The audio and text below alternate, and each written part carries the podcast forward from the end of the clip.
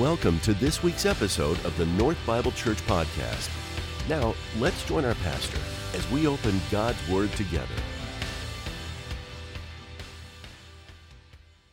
Well, good morning. Morning. I have a bit of a froggy voice this morning, so you'll hopefully, after a few minutes of the frogginess, it'll just blend into the air as if hearing from the Lord. But my name is uh, Wes this morning, pastor of Men's Ministry, Missions, and Outreach. And I get to share with you this morning Go Chiefs. I'm from Kansas City, so see some Chiefs fans out there. Um, I do think that the 49ers have a great defense, so we'll see. It'll be at least fun, right? We're glad to, to be with you this morning. Um, we're in a series called The One Thing, and it's a study in the book of Hosea. And what we're doing is we're looking at what it means, the love of God, what that should mean to us, and what that could mean to others. The different facets of the love of God. Like a diamond, the diamond has different reflections and, and shapes. And as you look at it differently, you understand the diamond differently, just like we understand the love of God differently. The more we experience it, the more we talk about it, the more we study it in conversations with Jay uh, this week and, and my wife, and then listening to sermons from John Piper, Judah Smith, Bob Thune, Ravi Zacharias, and then just you know, life experience has taught me to understand God's love differently as we interact with Him and as I interact with other people. And, and I actually read the book Redeeming Love in the last few weeks. Um, and it's, it's a historical fiction book that kind of tells a modern day, actually in the late 1800s, uh, story of the book of, of Hosea. And I partly read it because so many people have said you need to read it, it's really good. But I know there's maybe half of the people in this room, when they hear the book of Hosea or the study of Hosea, that's kind of where they go in their head, is this modern day uh, story. And in this story, there's this woman who, as a child, was neglected and severely abused and finds herself in prostitution. And this, there's a man that's called to marry her. And as she is unfaithful to him, he continues to be unfaithful to her. And it is brutal. I mean, I'm sitting at Starbucks at the 101 of Frank Lloyd Wright. And, you know, actually, I was listening to it, not reading it. And I'm just like weeping as I'm typing on my computer, like, you know, like, oh my goodness, this is. But it's, it's brutal. Like, humans can be horrible to each other, just, just abusive and ugly and messy and gross. And at the same time, what we're challenged to do is understand that God's love is so far in the other direction, how amazing and beautiful his love is for us. And so, as, as brutal and gross as things can be, they can be just as far, infinitely far more beautiful because of God in our life. And so, through those conversations, sermons, uh, the book Redeeming Love, commentaries, different experiences that I've had, I've asked the Holy Spirit to just speak to us through our passage this morning. And I'm grateful to be sharing with you. Jay has eloquently walked us through uh, the first part of chapter 1 through verse 7 of chapter 5. He challenged us to look at God's perfect love and how that perfect love is, should play itself out, should work in our lives. And so far, we've seen judgments. We've seen a marriage from Hosea to Gomer, who is his prostitute that he remains faithful to, and we've seen historical context. So, to review just real quickly, put it on the screen because I'm a bit of a visual learner. Hosea is a prophet to Israel in 8th century BC. Okay? And sometimes, if you're like me, when you hear a prophet to Israel in 8th century BC, you go, well, that was for a very different time. You know, that was for then. But what we know is that God is the same 8th century BC as he is now, and humanity is the same. And so this is not only just instruction to Israel from Hosea and God, but this is also to us. God is trying to get his people's attention. That's what this book is about. He's trying to get his people's attention. So he sends Hosea to the upper kingdom here that we see on the screen. And at the same time, Amos is also a prophet to that same area. They overlap for about 10 years. God sends two prophets to that area saying, hey, hey, pay attention to me, turn to me. And he also, during the same time, so all three of these guys, Hosea, Amos, and Isaiah, he's in the lower kingdom, are trying to speak to God's people, calling out for their attention. This was a tumultuous time during the 8th century. It's, the world was, the world was literally changing all the time. There were wars, political upheavals, governments were going crazy, religious and spiritual chaos. And in the midst of all that, God's people and the people who weren't God's people were trying to find quick fixes. They were trying to find the easy way out, the low hanging fruit, and not doing the hard work of turning back to who God is. Much like our world today. So Hosea marries Gomer, and he stays faithful to her as she is unfaithful to him as a symbol of us turning away from the Lord and yet God remaining to be faithful. God fights for us and he fights for his people. So I'm going to pray for us, and then we're going to go through our, our read the entire passage we're going to talk about today, and then we'll, we'll look at it a little bit closer. So let me pray. God, thanks for bringing us here. Uh, whether we have froggy voices or uh, we're excited about Super Bowl parties or um, whatever we have going on, Lord, I just pray that in this moment uh, we are able to hear from you, hear from your spirit, and experience your love in maybe a different way today. In your name, amen.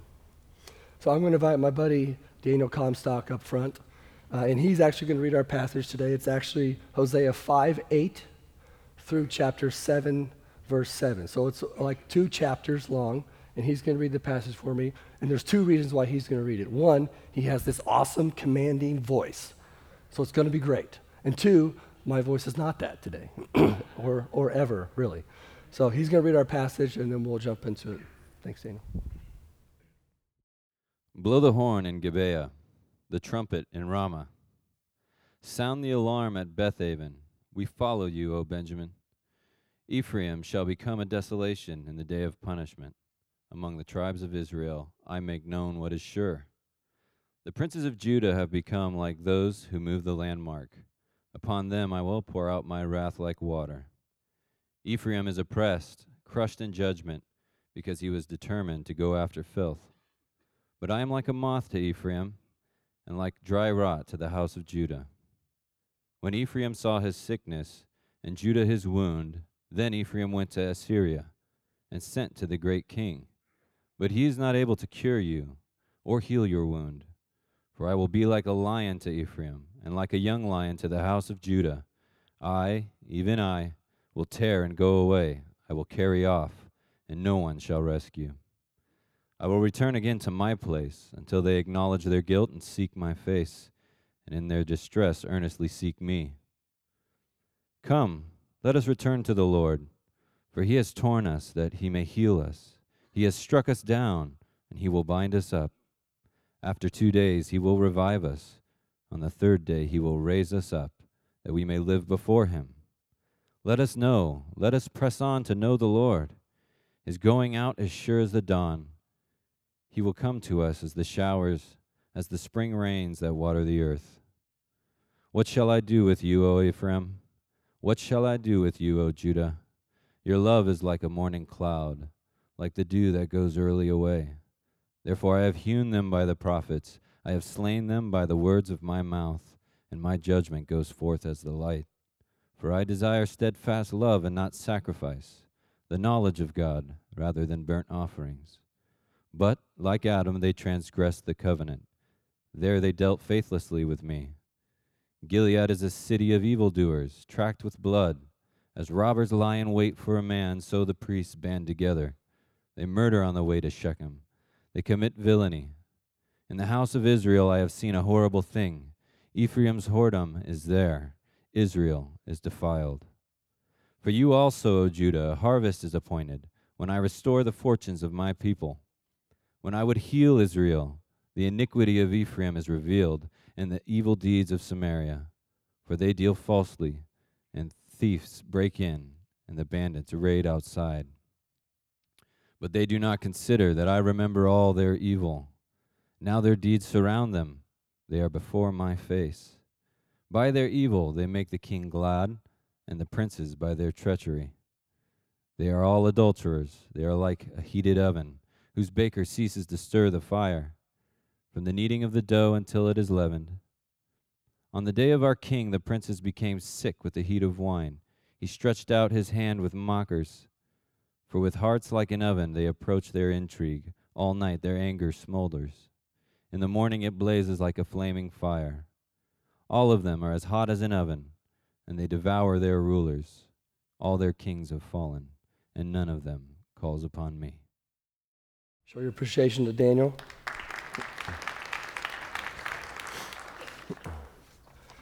So, some of you might be really, really disappointed in the passage that was just read. I know I'm extremely disappointed in it, actually, because Daniel only got to read the word whore one time. and last week, Jay got to say it like 15 or 20 times. So I'm like, that's not fair, Jay. You did that on purpose. I kid, obviously. I kid. So that's some, there's some harsh words in there, right? It's a little uncomfortable to hear things like God saying to his people, I'm going to be like a lion to them. That's at least uncomfortable. There's imagery that is in here. Just listen to some of these things warning horns, military battle cry, killing, power, selfishness, wrath, and lots of it, oppression, trampled, sickness, sores, allies, kingship, lions devouring, alone with no rescuer, guilt, and misery. and those are just the first eight verses of the 26 verses that Daniel read. That's the imagery in just those eight verses. What are we, what are we supposed to do with that? What was Israel supposed to do with this, these harsh warnings and judgments against them? What are we supposed to do with it? Well, I believe it's uncomfortable by design. I think it's uncomfortable by design. I think Jay's been saying that, and I believe it. When I, when I interact with my son, he was, Bryson was two, and he loved poking at the outlet in the wall. He loved finding wherever the outlet was, the plug was, and he would just try and stick a finger in there, a toy, a fork, whatever it was. And obviously, we didn't allow him to do that. So in our home, we covered all the plugs. Well, we were in someone else's home that didn't have a plug, and I see Bryson out of the corner of my eye reaching with a fork towards this outlet. And so I yell, no, and I run over and I kind of hit his hand. And it startles him. He hears me yell, and, and he kind of, you know, the, the fork drops out of his hand, looks up at me, and I'm like, no, no, that's bad. That'll hurt you. I'm trying to explain it, and I'm like, no, we're, we're done with this today. So I had this brilliant idea. I walk him over to the next plug, and I said, reach out, touch it. He looks at me, and he looks at the plug, he looks at me, and, and then he starts to reach for it, and I hit his hand. I took him to the next plug. Reach for it. He looks at me, he looks at the plug, kind of sheepishly. He's like, okay, I think I get what's going on here. Reach for it, I hit his hand. I took him to every plug in the room. And I didn't hurt him, but it was uncomfortable. It was uncomfortable by design because what I was keeping him from was far worse than what I was revealing at that moment. And I believe that's what God does for us. I believe God is speaking to us and to Israel uncomfortably for a purpose so that he can keep us, he can keep Israel from the greater pain from that greater thing. Bryson did not understand when he was two why I was smacking his hand away from the plug. He obviously gets it now. He understands it now. When we're reading these words or we're having uncomfortable moments in our life or maybe even devastating things in our life, we may not understand exactly what God is doing or allowing us to go through, but He always has a purpose in it. The uncomfort is by design, and it's to draw us closer to Him, to keep us from the pain that is worse than the uncomfort. The end of verse or chapter 5, verse 15, kind of sums it up with why it's worth why this uncomfort is worth it. It says this, I will return again to my place until they acknowledge their guilt and seek my face. And in their distress, earnestly seek me. God desires relationship with us above anything else. And if He uses our uncomfort, He will do that to bring us to a place of relationship with Him. You see here all these harsh words in chapter in the, of chapter five. You get to the end, and He says, "All this distress is so that you would earnestly seek me. So, how do we have this right relationship with God? You may say to yourself, Well, I've, I've been saved. I accepted Christ into my heart, so I have a right relationship with God. Or you may say, I've, I, I go to church you know, on a fairly regular basis. I, must, I have a right relationship with God. Or I, I read my Bible enough. I pray when I can. I, I have a right relationship with God. I, I tithe and you know give and I, I serve. So I must have a right relationship with God, right? But if God's people, who are called God's people, can turn from God, so can we. Sometimes when we turn from God, it's really painfully, we're painfully aware of it. We know it. We feel it. We don't care. We still turn from God. We do that at times. I do that at times. And it makes it sickens me. It's gross. There are times sometimes though that we, we're turning from God and we actually we don't really know it at the moment. Because it's subtle little things that come into our lives, these little things, these little, you know, I'm going to just let this happen and think this thought and do this thing. And before you know it, you've, you've gone from this way to over here. God's people turn away from God, we turn away from God. So if there's anything that's more important to you than your relationship with God, then you do not have a right relationship with Him. If there's a commandment that you're not willing to submit to, then you don't have a right relationship with Him. If God has told you to do something and you're not doing it, or you're waiting to do that thing, then you don't have a right relationship with Him.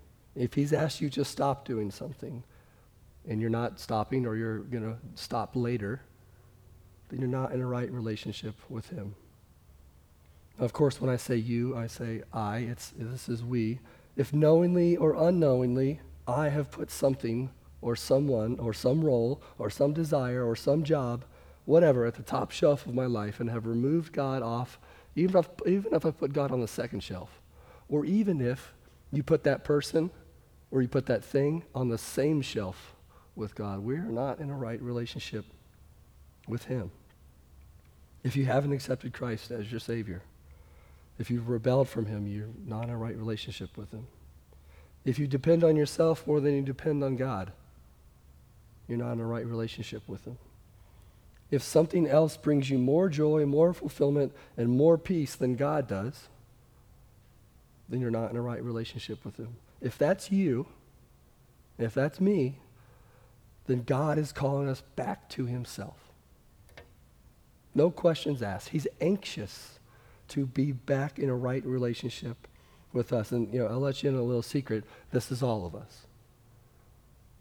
Whether it's a moment of weakness, maybe you're in a season of weakness or rebellion, or you're you for years and years and years you said god you can have 90% of me but there's this 10% i'm going to hold i'm going to keep it over here because you know what? That's this is what i'm going to control.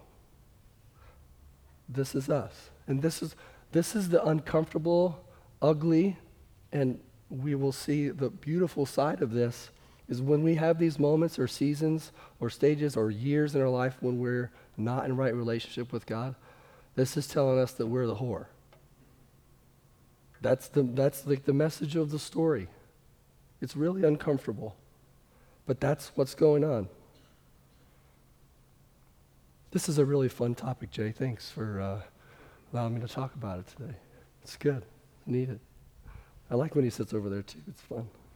But the, the good news is that all this discomfort is f- by design.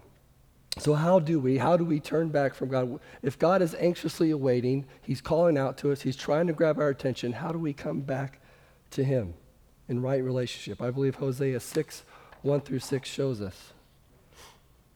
To read it again, come let us return to the Lord, for He has torn us, that He may heal us. He has struck us down, He may bind us up. After two days, He will revive us. On the third day, He will raise us up that we may live before him. Let us know, let us press on to know the Lord. His going out as sure as the dawn. He will come to us as the showers, as the spring rains that water the earth. What shall I do, o, do with you, O Ephraim? What shall I do with you, O Judah? Your love is like a morning cloud, like the dew that goes early away. Therefore, I have hewn them by the prophets. I have slain them by the words of my mouth, and my judgment goes forth as the light. For I desire steadfast love and not sacrifice, the knowledge of God rather than burnt offerings.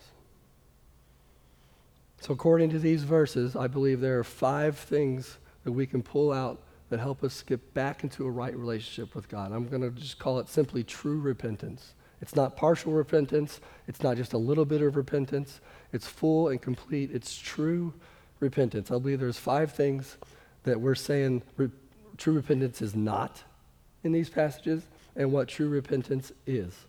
So we'll compare and contrast these. The first one is this true repentance is not getting rid of guilt and pain. Because when I read these first three verses, you know, come let us return to the Lord. He's going to heal us. He struck us down. He'll bind us up. He'll revive us. Like I'm thinking, like this is good. Keep going. Like this sounds great. But God sees through it. He sees through their motives because at the second half of verse four, he says, "Your love is like a morning cloud, like the dew that goes early away." He sees their motives. He sees that it's it's about avoiding suffering and guilt and pain, and it's not about him. We can tend to do that. We can. They, this is something they, they put a timeline on it. They even said, you know what? After a couple days, three days, you'll raise us up. This, this will be great. Go ahead, God. Go ahead and take care of that. They're fighting to get rid of suffering or guilt or pain, and they're not fighting for what they should be fighting for. True repentance is not getting rid of guilt and pain, it's unity with God. If our aim is God, then that's true repentance. If our aim is to get away from the suffering, then that's not true repentance. Our aim is the Lord, a unity with God. True repentance is not getting rid of guilt and pain, it is unity with God. True repentance is not meeting God halfway. And this is classic. I mean, th- these guys are, are talking about okay, if, if we just come over this way a little bit, we'll, we'll seek you a little bit and you'll, you'll, meet us, you'll, you'll meet us halfway. We'll give a little so you can give a little. This is the classic, like, God, I'm in trouble. You know, if you get me out of this, I will be a missionary in Africa. I will give more money to the church or charities. You just, you just help me here, and you know, we're going to make a little exchange. You know, this for that, quid pro quo. I don't know, something's going on in the politics right now. There's, there's an exchange that's happening here rather than true repentance. So, true repentance is not an exchange, true repentance is simply change. It's not an exchange, this for that. It's, it's just simply change, a turning back to God. The third one here is true repentance is not telling others. The first three verses come, let us return to the Lord, for he has torn us, and he may heal us, he has struck us down. They're talking to themselves about the choices they're going to make, the repentance that they're going to do, the turning that they're going. They're talking to themselves. Pastor Jack Miller says, People today use priests, pastors, rabbis, psychologists, teachers, parents, and devout friends as a substitute for Christ. True repentance doesn't mean that I tell my friend, it's that I talk to God about it.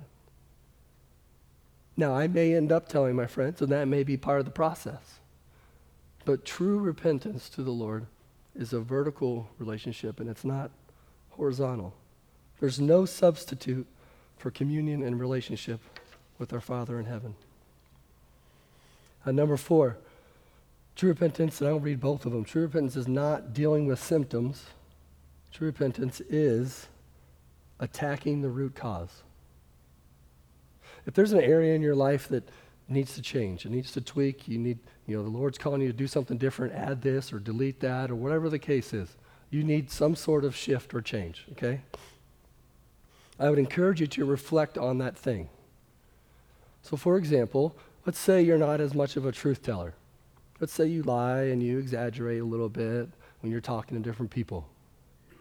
I would argue that the lie is a symptom. Yes, you should change and be more honest. Yes, you should stop lying. But my guess is if you reflect and you dig a little bit deeper, there's a root cause to your lie. There's a reason that you're lying. And that's, that's what true repentance does. True repentance digs down and goes, you know what?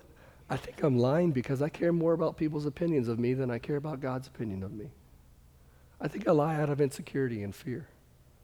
Or maybe you're a workaholic. Maybe you spend too much time at work, and, and, and that's just the symptom. Yeah, maybe you shouldn't be a workaholic. You can change that. But you may not be digging down and really dealing with the fact that you just really fight for control. I'm going to control my life.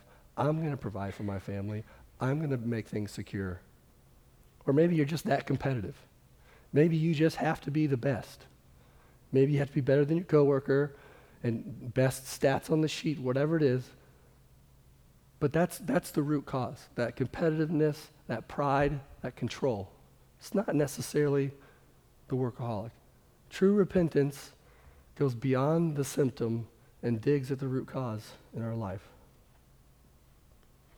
The fifth thing here true repentance is not sacrifice and burnt offerings, but it is steadfast love and more of God.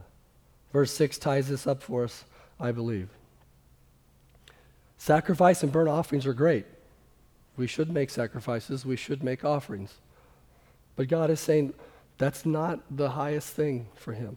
What He wants is our steadfast love and more of a relationship with Him. It's not about trying harder. It's not about serving more. It's not about being good. It's not about giving good gifts and you know, serving with your talents. It's not about these sacrifices that, and offerings that you can make. It's about this every moment. I'm doing this with you, Lord. What are you saying right now, Lord?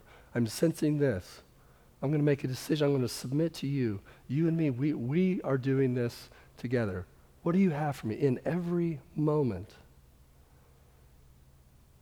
That relationship with the Lord. You know, when we parent our kids, we try and make honesty the most important and, and care less, not that we care less, but that we care less about disobedience or bad grades at school or messy rooms or whatever the case is. If those things happen, you know, there's a conversation or maybe a small punishment, whatever. If there's a lie, then the punishment is far worse.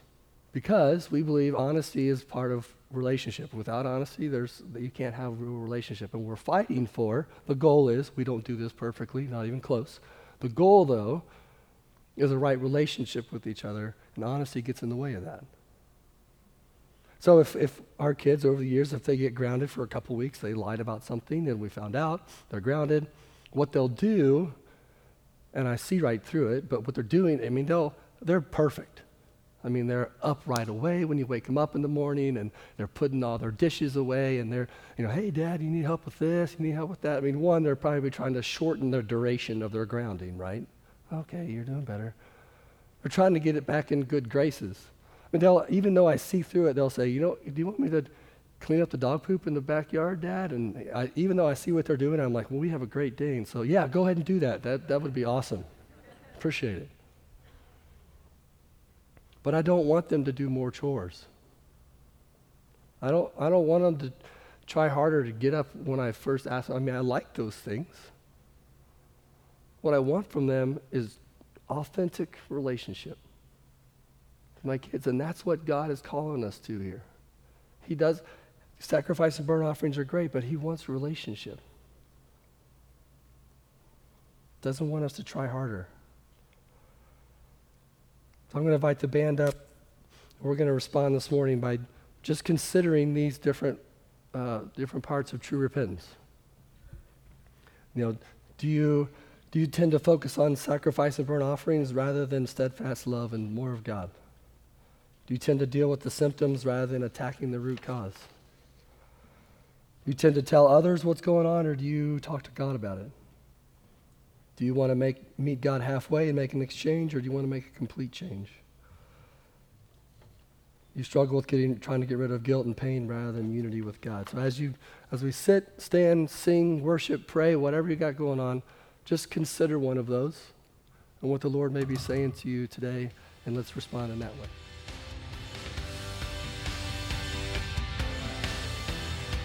In just a moment, we'll rejoin our pastor for today's closing thoughts. But first, we wanted to thank you for tuning in.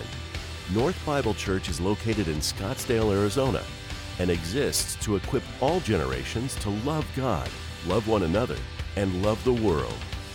For more information about North, please visit our website at northbiblechurch.com. Now, some closing thoughts from our pastor. We have our prayer partners on either side of the room if you would like to be prayed over, prayed with, and you can record your request at the table. We pray for those this week. Uh, my daughter Cassidy turns 21 today, and it's Groundhog's Day, and I know Jay's daughter also has a birthday today, Kylie, right?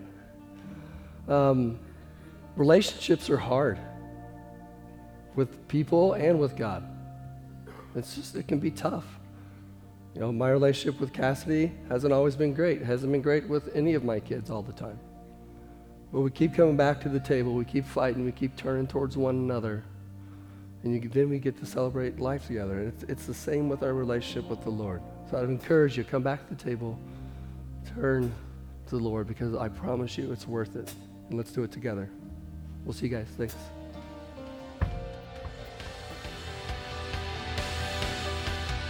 Thank you for joining us for this week's message. North Bible Church is located in Scottsdale, Arizona, and exists to equip all generations to love God, love one another, and love the world. For more information about North, please visit our website at northbiblechurch.com.